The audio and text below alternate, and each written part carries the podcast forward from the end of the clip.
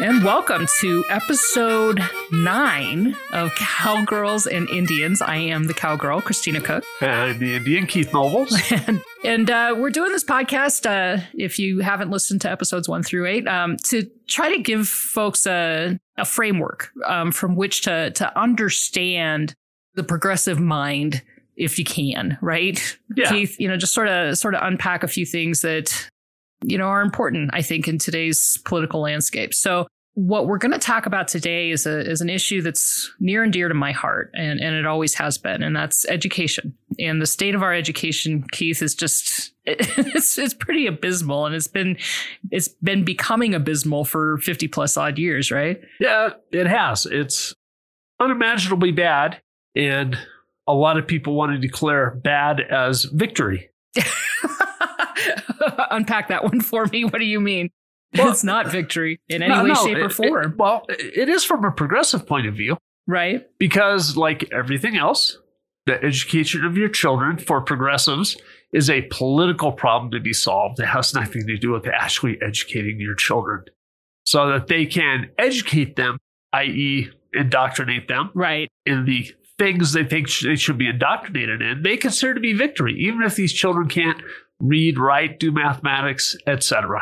Right. None of that matters. No, None of that. None of that matters at all. No. The, the the entire objective in the progressive mind of education, the entire objective is indoctrination, Yeah. and and creating good little subjects for for their power plays. yes, I think that's the thing that makes me so angry, you know, and, and we've seen it, you know, education was starting to decline when I was going through school.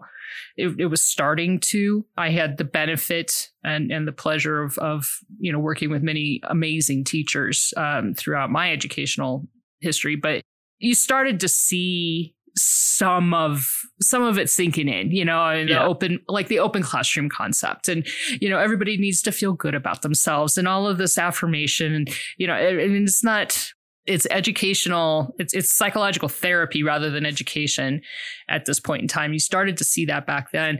Now we're reaping the results of 50 years of that pedagogy. I'm and that's am I saying that right? yeah, Okay. I've never never I've only ever read the word. but you know, I mean that's that's what we're looking at now. So I mean, and, and just how bad is it? I know that you've got some statistics that you well, wanted to I share. do. I mean, and people really should stop and think about this. Right. Considering we spend about more than three quarters of a trillion dollars on public school education, That's a lot of money. it is a lot of money in this country. What do we get for that money we spend? So, Illinois has 930 schools where only 10% of the children could do math at grade level.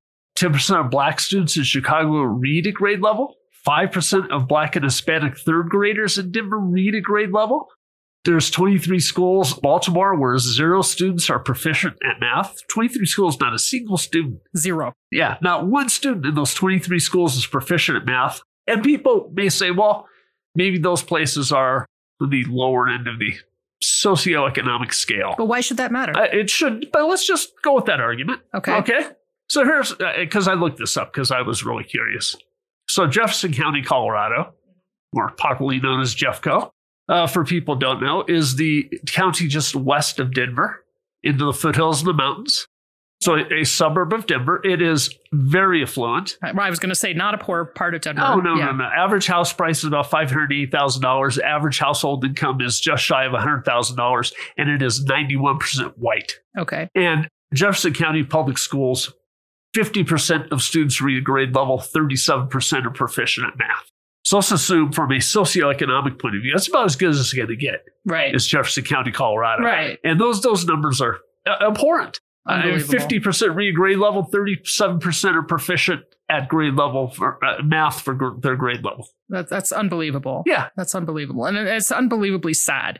it is. I mean, Jeffco and, and Jeffco has been the site, the, the Jeffco school board in, in particular, and you and I are both from the Denver area, has been has been the uh, the milieu of many political back and forth, uh, you know, fights at this point in time. Yeah. we did have conservative school board members at one point in time. Okay, Republican. we Well, had Republican school board yeah, members, well, the- they, they didn't last long, right? was my, my Right. the audible eye roll people heard. yeah, they just didn't last long. The, Right. the, the union got together, basically voted them all out, recalled them. They were gone. Yeah. Well, and the union 100% of the time is the problem in all of this. Al- Almost 100% of the time. Yes, unions are very often responsible for this. Unions are always responsible for preventing this from being corrected. Right. Yeah, Well, and that's exactly the point. yeah, And that's exactly my point. I mean, I can go on my usual soapbox ra- soapbox rant about public sector unions. I Yes. mean, the people fighting about other, you know, two two parties fighting about other people's money that, you know, neither one of them has an incentive to uh to rein that in. No, I mean, the basic problem with public sector unions are, unlike unions in the private sector, the private sector would be illegal for a union to go to the person they're negotiating with and give them money. Right. In the public sector, the only is that not illegal. That's that's the entire model of how it works, yeah. right? I mean, I can you're negotiating on behalf of the taxpayers. I'm negotiating on behalf of the union. I in the union can give you money. Right. I mean, it's insane. The Yeah. whole idea. It's I- it's, it's absolutely insane. well, and it defeats the entire purpose, and it gives us the results that we're getting from the public sector unions. You know, any, anything that's unionized and education in particular. I Yeah. mean, that's Yeah, everything that's wrong with the bureaucratic, centralized, unionized model of government is on full display within public education. it really is. It really is, and and just I mean, it's just so sad. Yeah, so as as it turns out and the way that the way that it all functions at this point is that our kids are nothing more than political footballs they're pawns Yeah. they're pawns in in the games of of you know these supposed grown-ups who all they want to do is make everything political Yes. and that's that's you know it does not matter who was the uh you know just kind of t- tie all of this back in together um, who was the union president. I will never remember this guy's name who said that you know they'll start car- caring about the kids when the kids start paying union dues. exactly, Right. exactly. I wish I knew who said that. but- No, no it- it's obvious. Yeah, Right. you just don't care No. about the kids. No. There- there are probably teachers who care a great deal about the kids, there are, but they Absolutely. are trying to exist within a system which the children aren't even individual political pawns; they're just collective political pawns. Exactly. I mean, who who flipping cares? Yeah. And so then what you get is you get a playground. Haha, see what I did there? you, you get a playground for every single social justice issue that exists under the sun. And that's that's where they go to test out everything. yeah, is in the school. So the whole transgender ideology thing and and you know all the stuff with the pandemic and you know all of this stuff let's experiment on our children yeah. It's is really kind of what it is Yeah, so I don't even know if it's experimenting on the children, right? They don't care. They're just looking to solve a political problem, right right? Your child's education is a political problem for them to solve. Whatever happens to your individual child is not relevant oh no to them. Your child's sexuality is a political problem for them to solve, has nothing to do with if your child thrives or not. right Yeah, I mean they're they're there to solve their political problems and whatever the needs of your child are are not registering on the scale. right Yeah. right and and that's that's so obvious over and over and over again now again I want to emphasize that we i think both know and believe very much there are teachers in the system who are excellent teachers and and you know i had some of those teachers like i was saying earlier i had some of those teachers growing up who 100% cared about the children Yeah. absolutely but the union the union does not the administration does not um, and, and it's overwhelmingly progressive Yeah. in how they go about doing things and the objectives that they've adopted for the work that they do so where should we go with this i mean I, there's there's so many problems and and we've you know obviously we've identified the problem i think the key the, the key thing that i want to i want to emphasize as, as part of this um part of this podcast is that republicans and and more particularly conservatives have in education an opportunity you know and i hate to bring it back to politics for our side as well and we we have an opportunity to help children thrive Yes. but we have a political opportunity to actually come out on top with the education as as the core issue. We saw that um, with Glenn Youngkin, for example, uh, governor of, of Virginia, put children and education front and center in his campaign, and he was he was elected because of that. Um, you know, we see that coming around, and after the pandemic, uh, after the way that the blue states, the way that the the school administrators, the way that the unions handled our children's best interest or mishandled our children's best interest during the pandemic is is uh, absolutely an opportunity for us to show what conservative values look like. And at this point in time, the American electorate is willing to bet on Republicans for the issue of education. They are beginning to trust Republicans more. And that's not been the case over the course of the past 50 or so years. Democrats have always held an advantage on the subject of, ed- of education.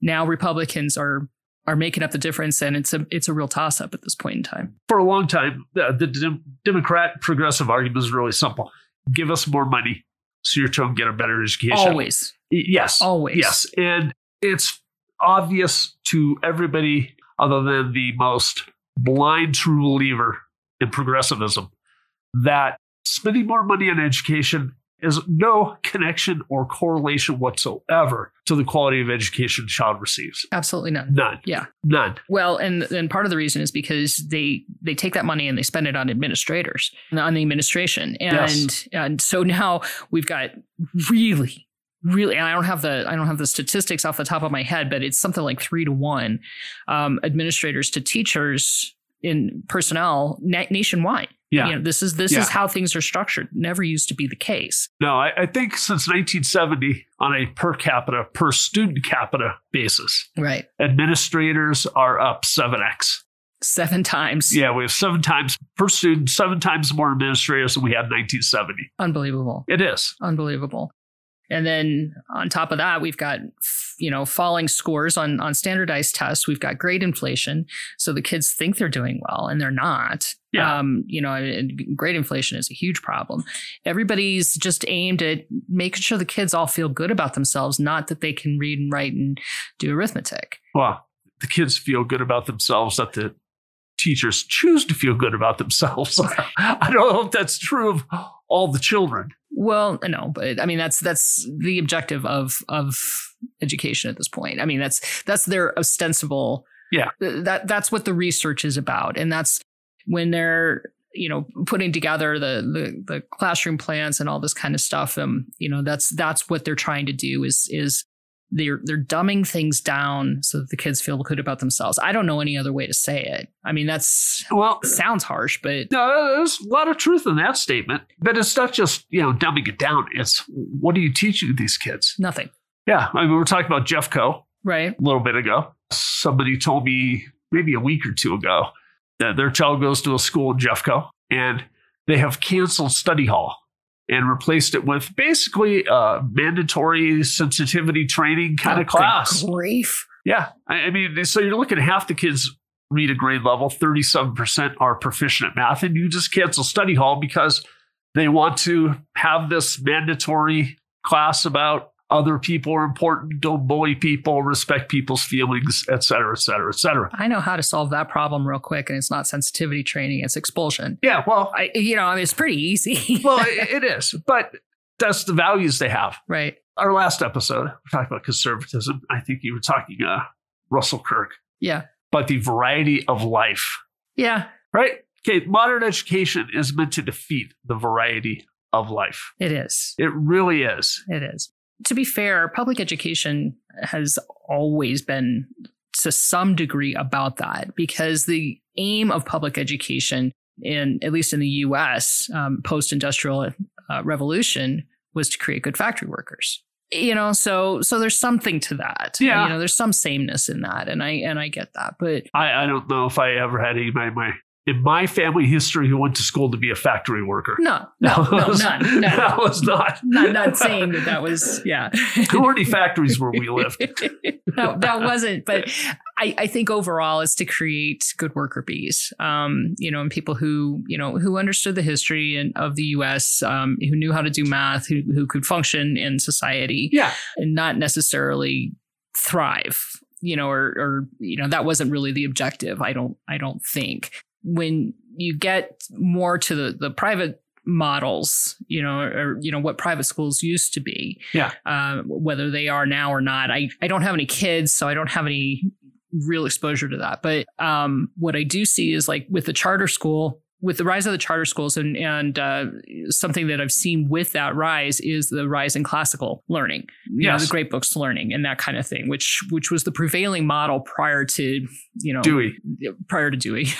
well, yeah. Um, prior to 1960-ish, you Yeah. know, I, I, I'd, I'd like to say that, you know, you had the trivium model, you had, you know, grammar school, middle school or junior high school, as we used to call it, and, and high school. And, and, you know, those roughly corresponded to the, the ages at which you're, you're memorizing stuff, you're learning to, s- to analyze stuff, and then you're learning to synthesize stuff. And, you know, in that order. Right. And, and that is a good model for turning out people who actually know how to think. Right. But that's not been the case for many, many, many years. No, it has not. Read something R.D. Lang said. Okay. All those people who seek to control the behavior of large numbers of other people work on the experiences of those other people. Once people can be induced to experience a situation in some more way, they can be expected to behave in similar ways. Induce people all to want the same thing, hate the same things, feel the same threat, then your behavior is already captive. You've acquired your consumers or cannon fodder Okay. So- Unpack that for me. back to what we're talking about jeffco and the uh, sensitivity training taking these students say you're all going to experience these things view these things the same way Right. you're not going to apply your own logic you're not going to apply your own experience you're not going to apply your own sense you're not going to determine for yourself what is right and what is wrong Right. right? Where we're going to instruct you on these things. And so, yeah, you're going to have these common experiences that makes manipulating people very, very easy. Right. That's really what it is. And that's the reason so many corporations have gone woke and are behind this stuff. Because face it, right? If you're a corporation, you have to compete on who has the best product or who can solve your problem the best. That's a difficult thing. But if you can teach people buying my pl- product is the politically correct thing to do, Right. how easy is that? You don't have to compete on the grounds of is your product useful? Does it solve the problem the best? Is it better than the, you know, none of that. Right. So well, that d- DEI, diversity, equity, and inclusion, is the bane of of our existence at this point. I mean, it it, it really is. And watching it seep, you know, into I, I, I think I get more outraged about it being in our schools because those are our kids. yes, and and it is not right at least you know theoretically grown adults should be able to make these distinctions them, themselves you know we ought to be able to think rationally and and be able to do all this but um kids don't have that opportunity no, a- and the problem here with diversity, equity, and inclusion, hmm right? We live in a diverse society.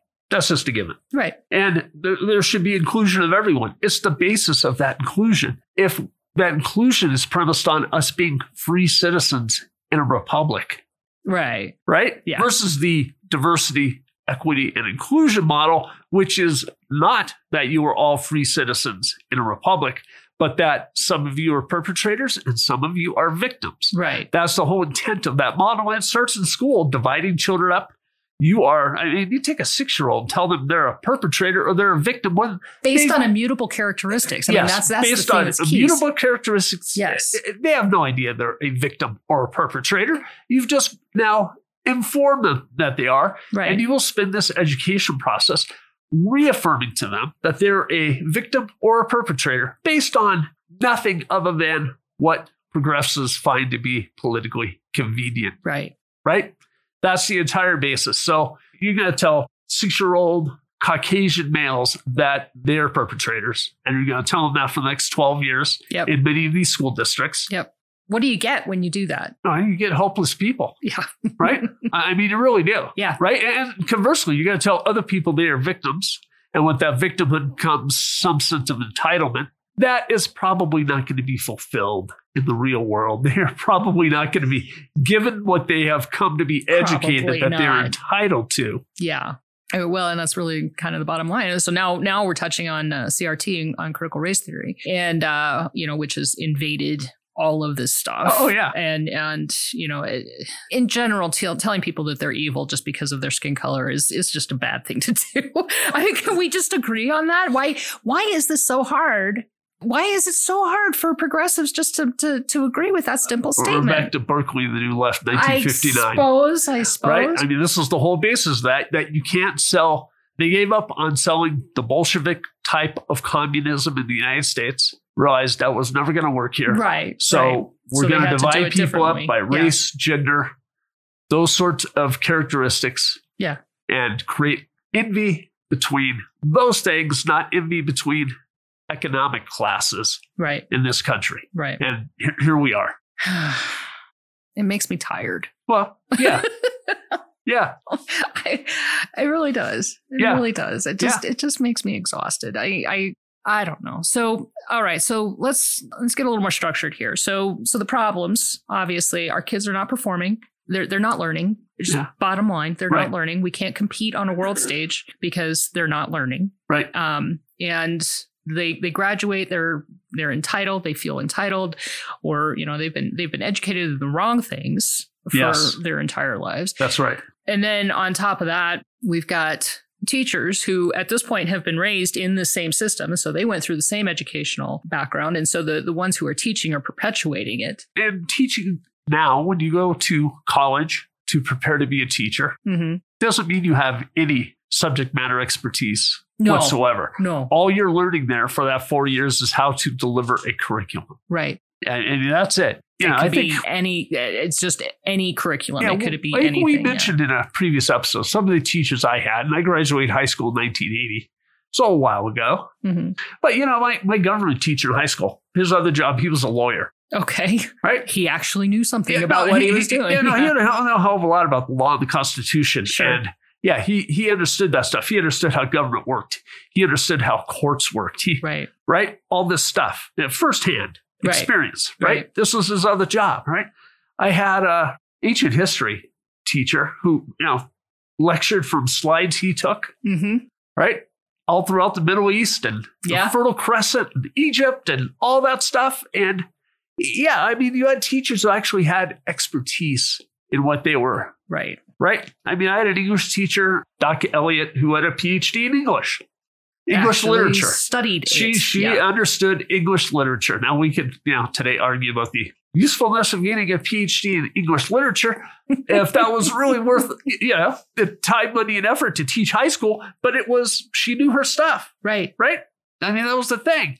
And now you have an education system where you are not required to know your stuff. Somebody told me how this has been a couple of years, but a date they went on with a school teacher who Okay. taught uh, high school history, I believe it was. Okay. And they were talking, and she asked if John Kennedy and Robert Kennedy were related. And she's teaching She's teaching like high school history. history. Oh, That's right. You're like- Jeez. exactly. Um. Yeah. Yeah. I mean, she was too young to remember those people. yeah. And she, were they related? Well, yeah, they were, they were brothers, but The- yeah. Good grief. Yeah. But that's it, right? Teachers are no longer have any particular, in many cases, any particular expertise in any of these subjects. No. Like I mentioned before, my father was a teacher, Right. right? He had a bachelor's degree in history, a master's degree in history, and then a master's degree in school administration. Okay. But he knew history, Yeah. right? I mean, he knew He his actually history. studied That's it. that's Yeah, yeah. that- e, exactly right. And yes, it's just isn't the case anymore. Well, and, and definitely not in public schools. Now, again, in private schools and and the charter school system, you know, we're seeing that's that's much better. That's a much better situation. Generally, it is. And and and part of the reason, obviously, is because they are in the marketplace competing for those education do- uh, education dollars Yes. and for those for those students to to come to their school. So competition makes everything better Generally, that is a very true statement. makes everything better. And so, you know, that's why we're seeing, you know, in in charter schools and that's why we're seeing unions fight so hard against charter schools. Oh yeah, And and uh, you know, obviously private schools, you know, cannot get any public money, you know, obviously. So they they fight against vouchers, they fight against charter schools, they fight against everything because they again, 100% do not have the children's best interest at heart. no, they don't care about the children whatsoever. No. No, I, I mean, yeah. To go back to these numbers, if you're a teacher and you're at one of these 930 schools in Illinois where only 10% of the children do math at grade level, Right. you're a teacher in Denver Public Schools where only 5% of Black and Hispanic students read at grade level. If you're a 23, well, a teacher at one of those 23 schools in Baltimore where zero students in the entire school are proficient at math, Right. how do you defend that? I mean, just from point of view of spending a dime How do you defend this? And I don't think it is defensible. Here's the problem, right? With unionized government employees, Right. right? Not only do you not, I used to, for a long time, made a joke that you couldn't fire a school teacher unless they committed a felony against a child. I had to quit making that joke because teachers were committing felonies against children and still not getting fired, Right.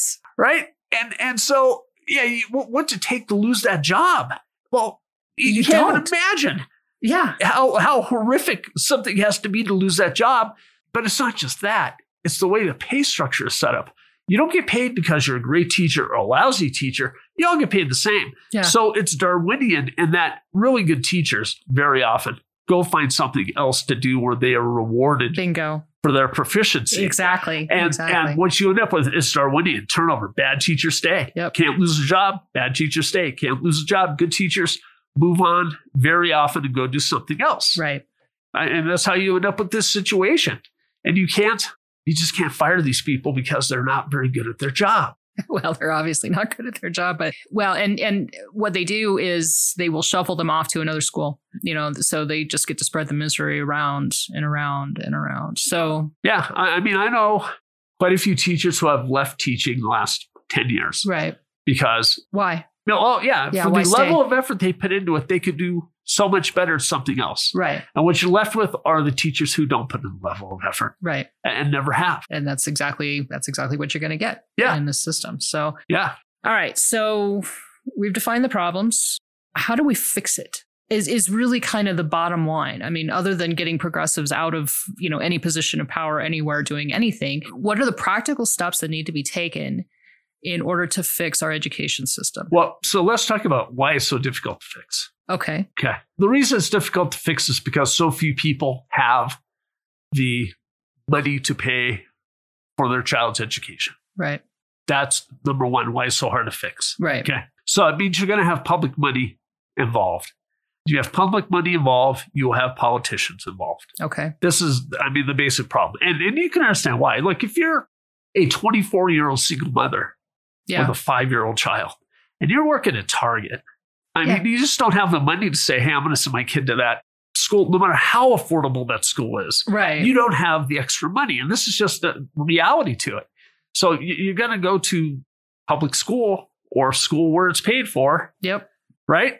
And so, yeah, I I mean, this is the, the heart of the problem is you can't get the money out of the system because you can't get the money out of the system. You can't completely get the politics out of the system, Right. right? Absolutely. Yeah. Absolutely. And that is that is a huge part of the problem. So And these efforts to have funding follow the student are promising. right. But even then, right? If if the money is public, how much say is are the politicians going to have and what goes on at the school that accepts that money? That's really at the end of the day the, the, Well, it's- the hook. That that is the hook. I mean, and that's that, that's why, um, for example, Hillsdale College Yeah. is is such a treasure, a national treasure, because they take no public money, Yeah. and so they don't get told what they can and can't teach, what they can and can't do, and Right. you know they're not they're not subject to any of those rules because they take no public money. So right. And- And there are private schools, right, you know, do the same thing, but generally they are out of reach for most people. right, So yeah, that that's really the question. How do you? And I'll tell you, uh, it's like someone I knew used to argue. Well, you need some public oversight, some political oversight of this money, because otherwise you have uh, you know Nation of Islam starting schools and tax dollar payers, tax Taxpayer dollar dollars. money would be paid for them. yeah, That's a point to be taken. But is that really a worse outcome than what we have now? And I'm no fan of the Nation of Islam, right? right, But is it really worse? You know, take that risk that somebody may want to send their kids to a Nation of Islam school They're- over what we have now with So I'm a firm believer that parents should be responsible for the moral upbringing of their children. Yeah. Okay. And that they, parents, get to make those decisions. Right. So if a parent and wants, it's repulsive to progressives. I know, Absolutely What a- what a- repulsive. well, it takes a village, right? yeah. I mean, it's it's they've they've laid claim to our children. You know, this is, is really kind of the bottom line. Yeah. No, They've no. laid claim to our children. They- They absolutely have. but it, that may be you know repulsive to progressives and and nation of islam is repulsive to you and me but if that parent you know makes that choice with their children then that parent gets to make that choice with their children Right. freedom doesn't always In fact, freedom doesn't get tested until people are making decisions I don't agree with. Right. Do we live in a free country or not? Right. If we live in a free country, you get to make decisions that I don't agree with. So, so there's that. And so I, uh, your friend, your friend's argument is not accurate. I had a teacher once tell me the problem with vouchers was Plessy v. Ferguson. Okay. You could have schools that go no black students or whatever. really? Yeah. Okay. Yeah. I mean, these are the kind of arguments made against us, Right. right? The, the nature of those arguments. And uh, I'm I'm pretty sure that I mean, especially given the uh, climate in our country at this point in time, that there will be schools that say no white children. uh, that's entirely possible. I, I'd say you know that that's that's exactly. I mean, you can always put that shoe on the other foot. Now, that's probably much more likely. I think that that's very likely. Yeah. I'd say that that's that's you know if we were to go to to vouchers and so forth. Again, uh, not my choice to make, but having the competition is the way that is the way forward. Right. Uh, absolutely 100% on this is having competition for those voucher dollars creates better schools Yes. because they're finally focused on what they're actually supposed to be doing. or, or at least on what the parents want them to be doing. Exactly. Yeah. Exactly. But here's the problem you have a common progressive refrain, uh, select some subset of people and point out some past discrimination. hmm Generally, it's, it's a valid observation. There's been past discrimination against this group or that group at some point in time, Right. right? However, what the progressives omit is all the solutions they've implemented to address the past discrimination has, generally speaking, made things worse for these subsets of people, right? I mean, we talked about this with Walter Williams before, Jim Crow in 1920 Right. versus today, right? It- it- right. if you point to past discrimination as justification for your solutions, and your solutions produce more instances of mental health issues, more homelessness, more crime, more substance abuse, more suicide, less employment, less home ownership, less business ownership, less likelihood of stable relationships, how do you not recognize that your solutions worse than the problem you're pretending to solve? right. Right? And- And that's that's kind of where we're at here. Pretending to solve is the Yeah, key. in that Yeah, one. well, a- Yeah. across the board, but particularly Right. in education. They've conflated this past discrimination as a justification for solution that produces worse outcomes than the discrimination produced. That's not an argument or justification for discrimination. Not at all. It's an argument that what progressives have done is worse than what the discrimination produced, and that their answer is superior both to discrimination and the progressive solutions Right. right? What they tend to do, like the Plessy v. Ferguson argument, they automatically go to this well, if you don't buy the progressive solutions, then you're a racist, you're a bigot, you want to continue discrimination. Yeah, it's just intellectually, morally dishonest. But this is kind of what we predicated public education on is moral and intellectual dishonesty, is making Right. these kinds of arguments. And and to to add insult to injury or or to, you know, add insult to irony, I guess, we have produced from that same education system an entire generation or generations incapable of rationally assessing that argument and incapable of thinking their way out of a paper bag. well, they politically assess that argument. right. that's that's the problem, right? Because that's what essentially all this wokeism in these various school districts, various schools, various teachers are teaching, Right. right? Political solutions, education, Right. And because that's the entire purpose of, Yes. of what they're doing. E- Right. So- exactly. again, I want to get back to what are the solutions then? so let's go ahead. Go ahead. Well, I was gonna say, I mean, vouchers help. You know, having funding follow the student, not the system, Yep. is a big step. Yep. That's a good step, right? Yep. But we're really gonna have to have a genuine conversation about where those dollars could be spent for all the reasons I mentioned before. Okay. right? Say, all right, you can spend this at any school you want, even that Nation of Islam school, right? And a lot of people are going to find that repulsive. But we, we really have to discuss if that's really where we want to go, because otherwise, if you provide government the ability to pick and choose which private schools that get the money, government will choose the private schools most politically expedient for them to choose. Bingo. Right? That's that's Bingo. yeah, and that's the basic conundrum we have here. Right. I, I think that government needs to be completely out of that. They, they need to be completely out of that decision. Yeah, I It- would Uh, it's- agree. It, it needs to be up to the parents, one hundred percent. And Yeah. the benefits, I guess, if there's any if there's any silver lining to to what the progressives are doing to education, is that it has created a- an entire industry of educational innovation. Yeah. Um, that you know, I mean, there's there's uh, edupreneurs, I guess they call them. You know, ed- ed- they they're calling this. You know, at this point in time, I mean, obviously the ability to homeschool and and have that as an option, which many people would be surprised to find was not. Would, would be surprised to hear was not always an option. Oh no. No, it was illegal Yes, to it educate was. your children. Yeah, when when I was a child, it was generally legal. Right. Yeah. But that being able to homeschool your kids has led to a whole bunch of, of different solutions that are out there in pod schools and, Yes. you know, co-op fa- uh, family co-ops that, you know, you get three or four families together, they hire a teacher.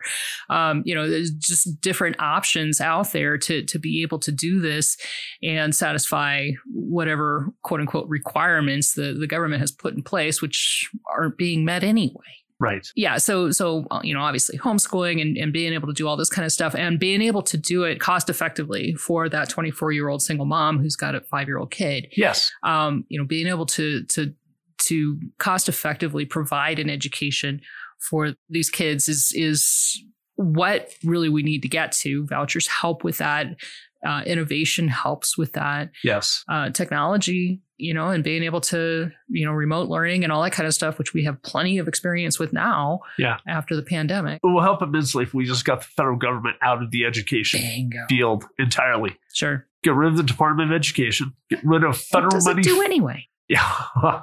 yeah. They pay off unions. That's what they do. it's, but not, uh, it's get, not a valid purpose for a government agency. No, it's but- get the federal dollars out of your local education system right. because the federal dollars all come with strings, right? Those strings are all tied to politics. Yep. Not to what's best for your child's education.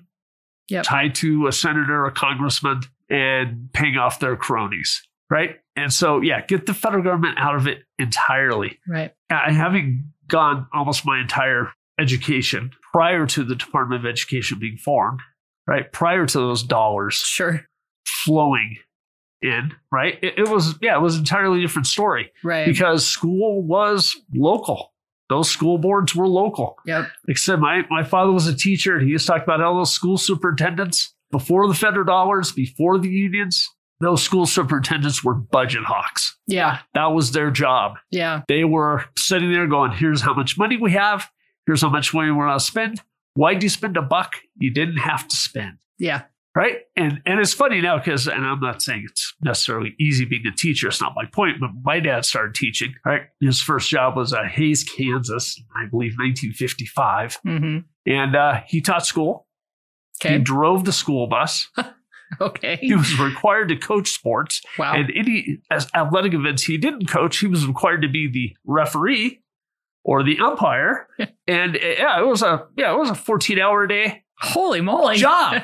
right? Yeah, drive the school bus. You do, you know. uh, I mean, Right? Yeah, it was. Yeah, Wow. it was a long day No every day, kidding. and it was because those school superintendents were budget hawks. right. They weren't going to hire a school bus driver. They have teachers who can drive, right? I mean, that was that was the, the thought, right? We're, we're Yeah. not paying umpires and referees. We have teachers, That makes sense. right? We're not hiring coaches just to coach. We have teachers, Right. and this was yeah. You got a whole range of duties aside from just teaching school. That wasn't that. Yeah. There was more to it Yeah, than that's right. just that. yeah, but yeah. And now, despite the argument that there is so little money right. and teachers are underpaid, and by the way, my view is good teachers probably are underpaid. Bad teacher, teachers are vastly overpaid. they That's- shouldn't be employed at all. Good point. But be that as it may, Yeah. we have this this bulking up of the school administration that has just absorbed all this money, yeah. all this money. Yeah, 'cause- I mean that's and that's really bottom line. That's that's where all the money's going. So Yeah. you know, throwing more money at the problem is not going to solve it because they just put it into administration. Yeah, well, yeah. they're not hiring better teachers. They're not. They're No, not. every dollar we spend on education, we might as well just go set that on fire. Eh, bingo. Yeah, it, Bingo. it, it did nothing to improve the education of these children. Absolutely not. So Right. yeah, yeah, there's like I mentioned before, there's no correlation between money spent and quality of education received. None. None.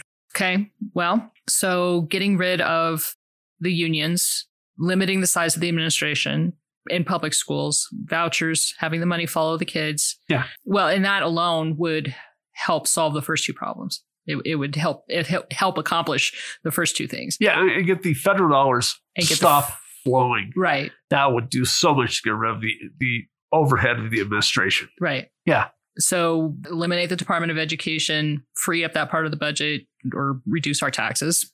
You know, just spitballing here.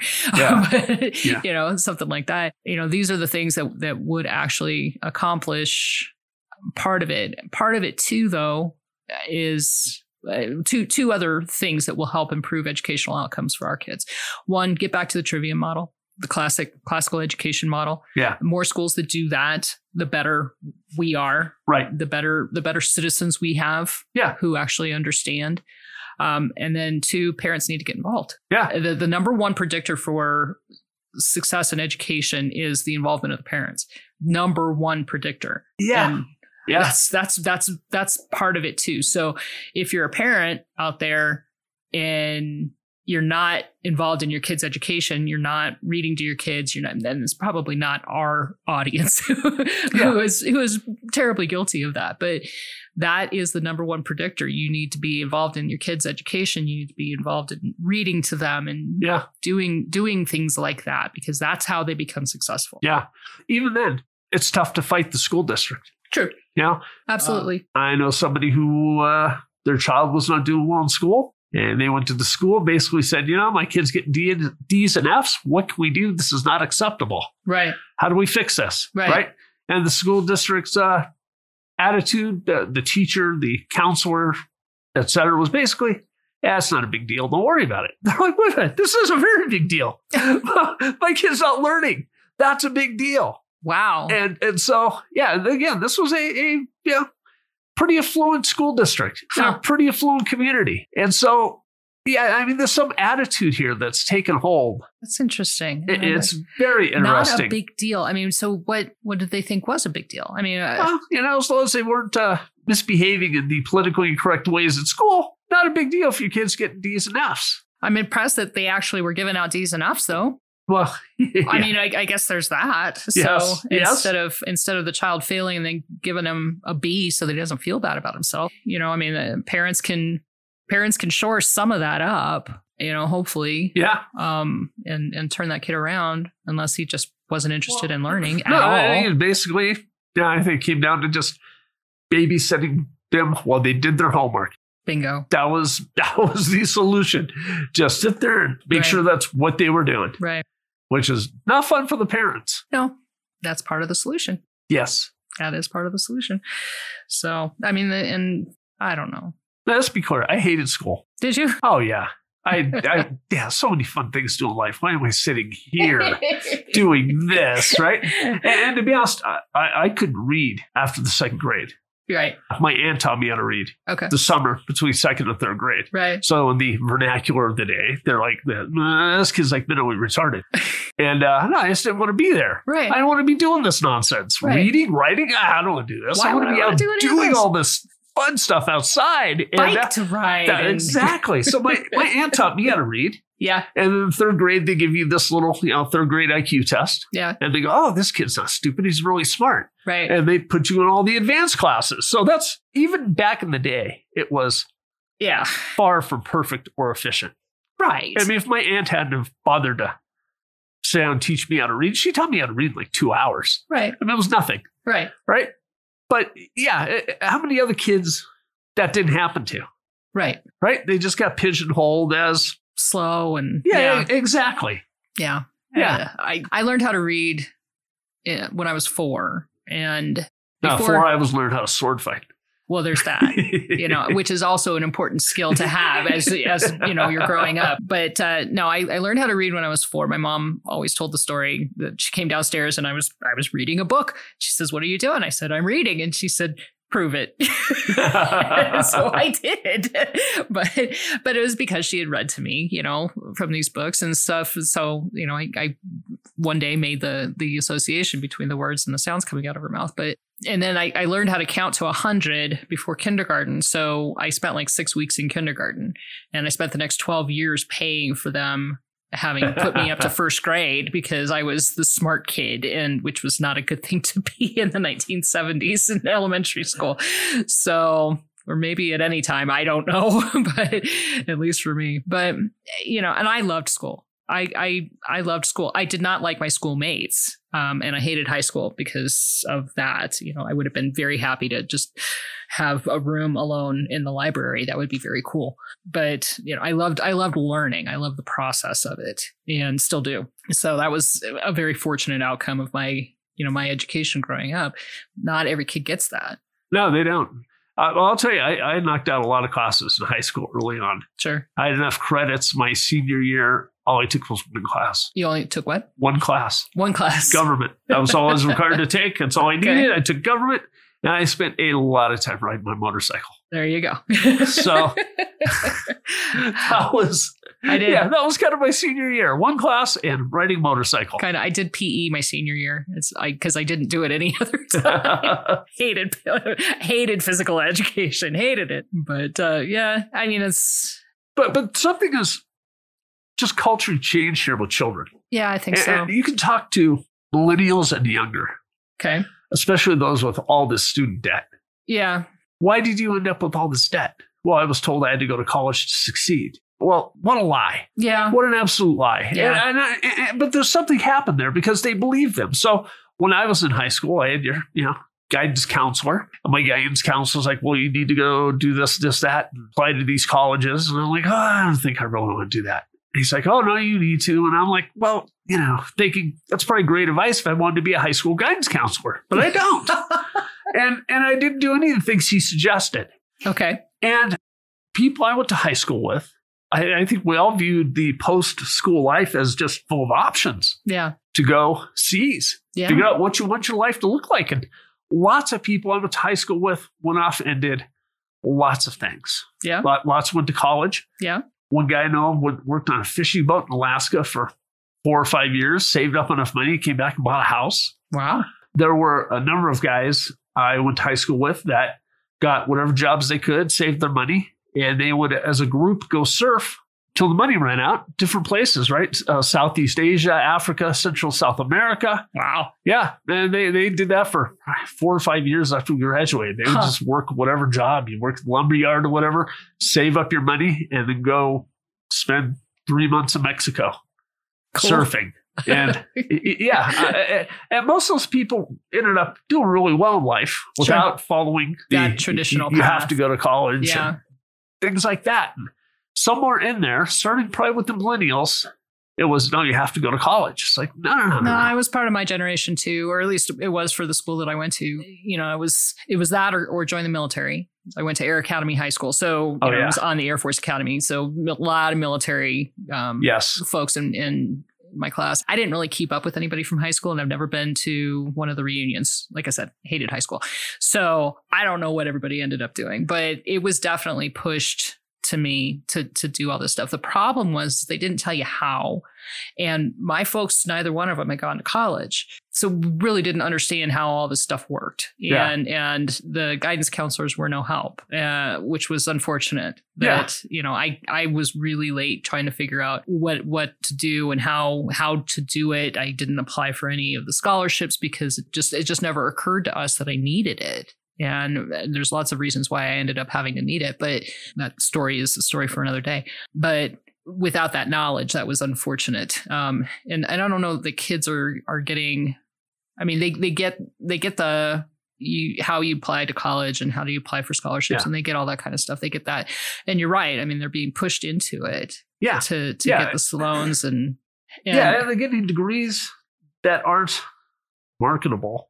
right. Right? It's like Mike Rowe said, we're lending money we don't have to kids who can't pay it back to train them for jobs that no longer exist. Yeah. That's nuts. That is nuts. right? But that's exactly what the situation is, Right. right?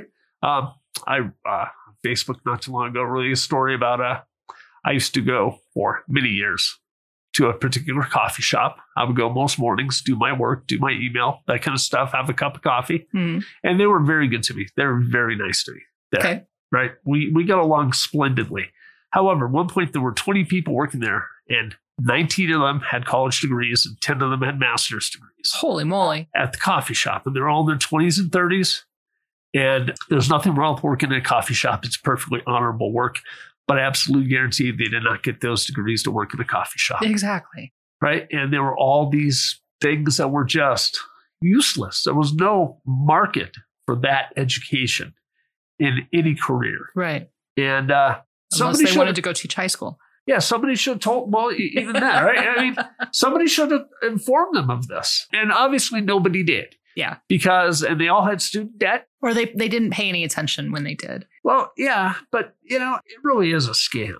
Uh, It really is a Yeah. scam because you're making these kids take on this debt, telling them you need this to be successful when that's not true. Right. And, and the only people who benefit from this are the professors, the colleges, and the banks, Right. right? Well, and the, the colleges are the ones that are Yeah, The- yeah, and, I and- mean- and the kids pay for it all. And it's like this is just stupid. grade inflation or not not grade inflation, uh, tuition inflation is, Yeah. is outpaces regular inflation by like three times. Oh, oh, It's absolutely. like three X. And Absolutely. It's, it's it's it's bad. And it's because of all the government money in Yeah. the student loans. No, exactly. I mean that's that's Yeah, yeah, why you- it you- goes up so bad. Exactly. You pour money into what's a fixed market, you will inflate the price. Right. It's just that simple. So again, get the freaking federal government out of this business. Exactly. Out of the way. yes, get them out of it.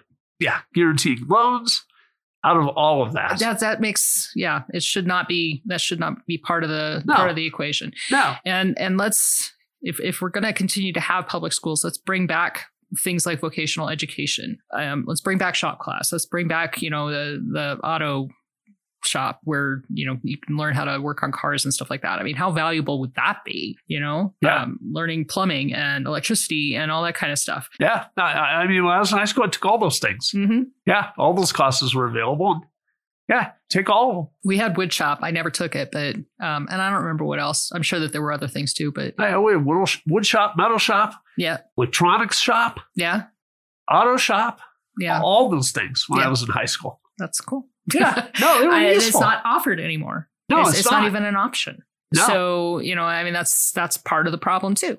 So you're right. We're pushing kids into into these things that, that are ridiculous. And but again, they become good little subjects for for the for Yeah, the well, and if they have enough debt, they get good little dependent subjects. bingo. Yeah. Yeah, So yeah, well, I don't know that we're gonna solve the problem today. but we've talked about what the problem is. So I think the solution's really simple. You have to get the federal government out of it, yeah, and you have to get parents into it. right.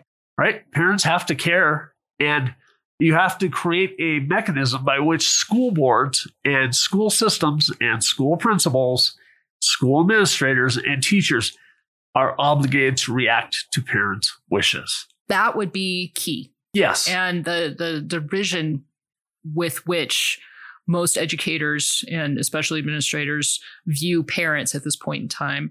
Uh, n- not not to mention the FBI putting parents who go to school board meetings on watch lists and that kind of thing. Not to mention that part, but yeah. which is uh, one of the more ridiculous outcomes of the Yeah, pandemic. no, no. I I mean, well, But- you hit on it before, though, right? Progressives believe their children, uh, your children belong to them, Right. And right? And yeah, it doesn't matter how badly they screw those kids up. Doesn't matter. the worse they screw them up, the better that they view that they've done their Uh, job. well, exactly. right. No, exactly. Right. The more They're the calling more- it success. the, the more homelessness, mental illness, substance abuse requires more political solutions. Right. So it really is a self-licking lollipop. I love that phrase. Yeah. so really the the thing is parents you got to be brave. You got to get into mama bear mode, papa bear mode and and go fight for your kids. Well, Go fight for your kids literally. no, that's exactly. really really what we need and uh, that's it's the first step in saving this country. It's the first step in removing their political power because this was a very easy place for them to take it over and they have done a very thorough job of it. Yes, absolutely. And so until we take back our schools, until we take back our children, really, um, you know, th- this none of these problems get solved. No. I don't think. So, Yep. all right. So they're parents, you've got your marching orders.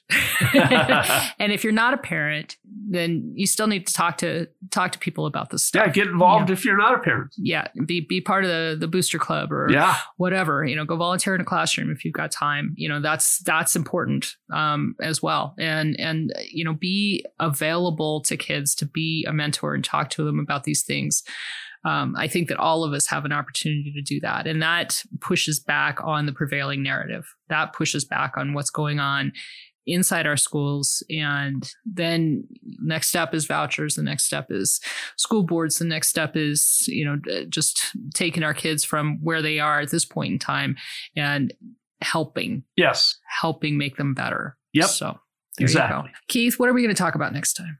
Oh, I don't know. What do you want to talk about? That's a good question. we touched on CRT today. yeah. And I'm wondering if maybe we shouldn't do a show about CRT. Sure. we can Because- do that. eh, I, I just it's something that uh, that has come so much to the forefront uh, at this point in time, and it, it, it kind of intersects nicely with with the education piece. So so let's talk about critical race theory Okay. next time We can do that. on Cowgirls and Indians. Thank Right. you for joining us. Thank you.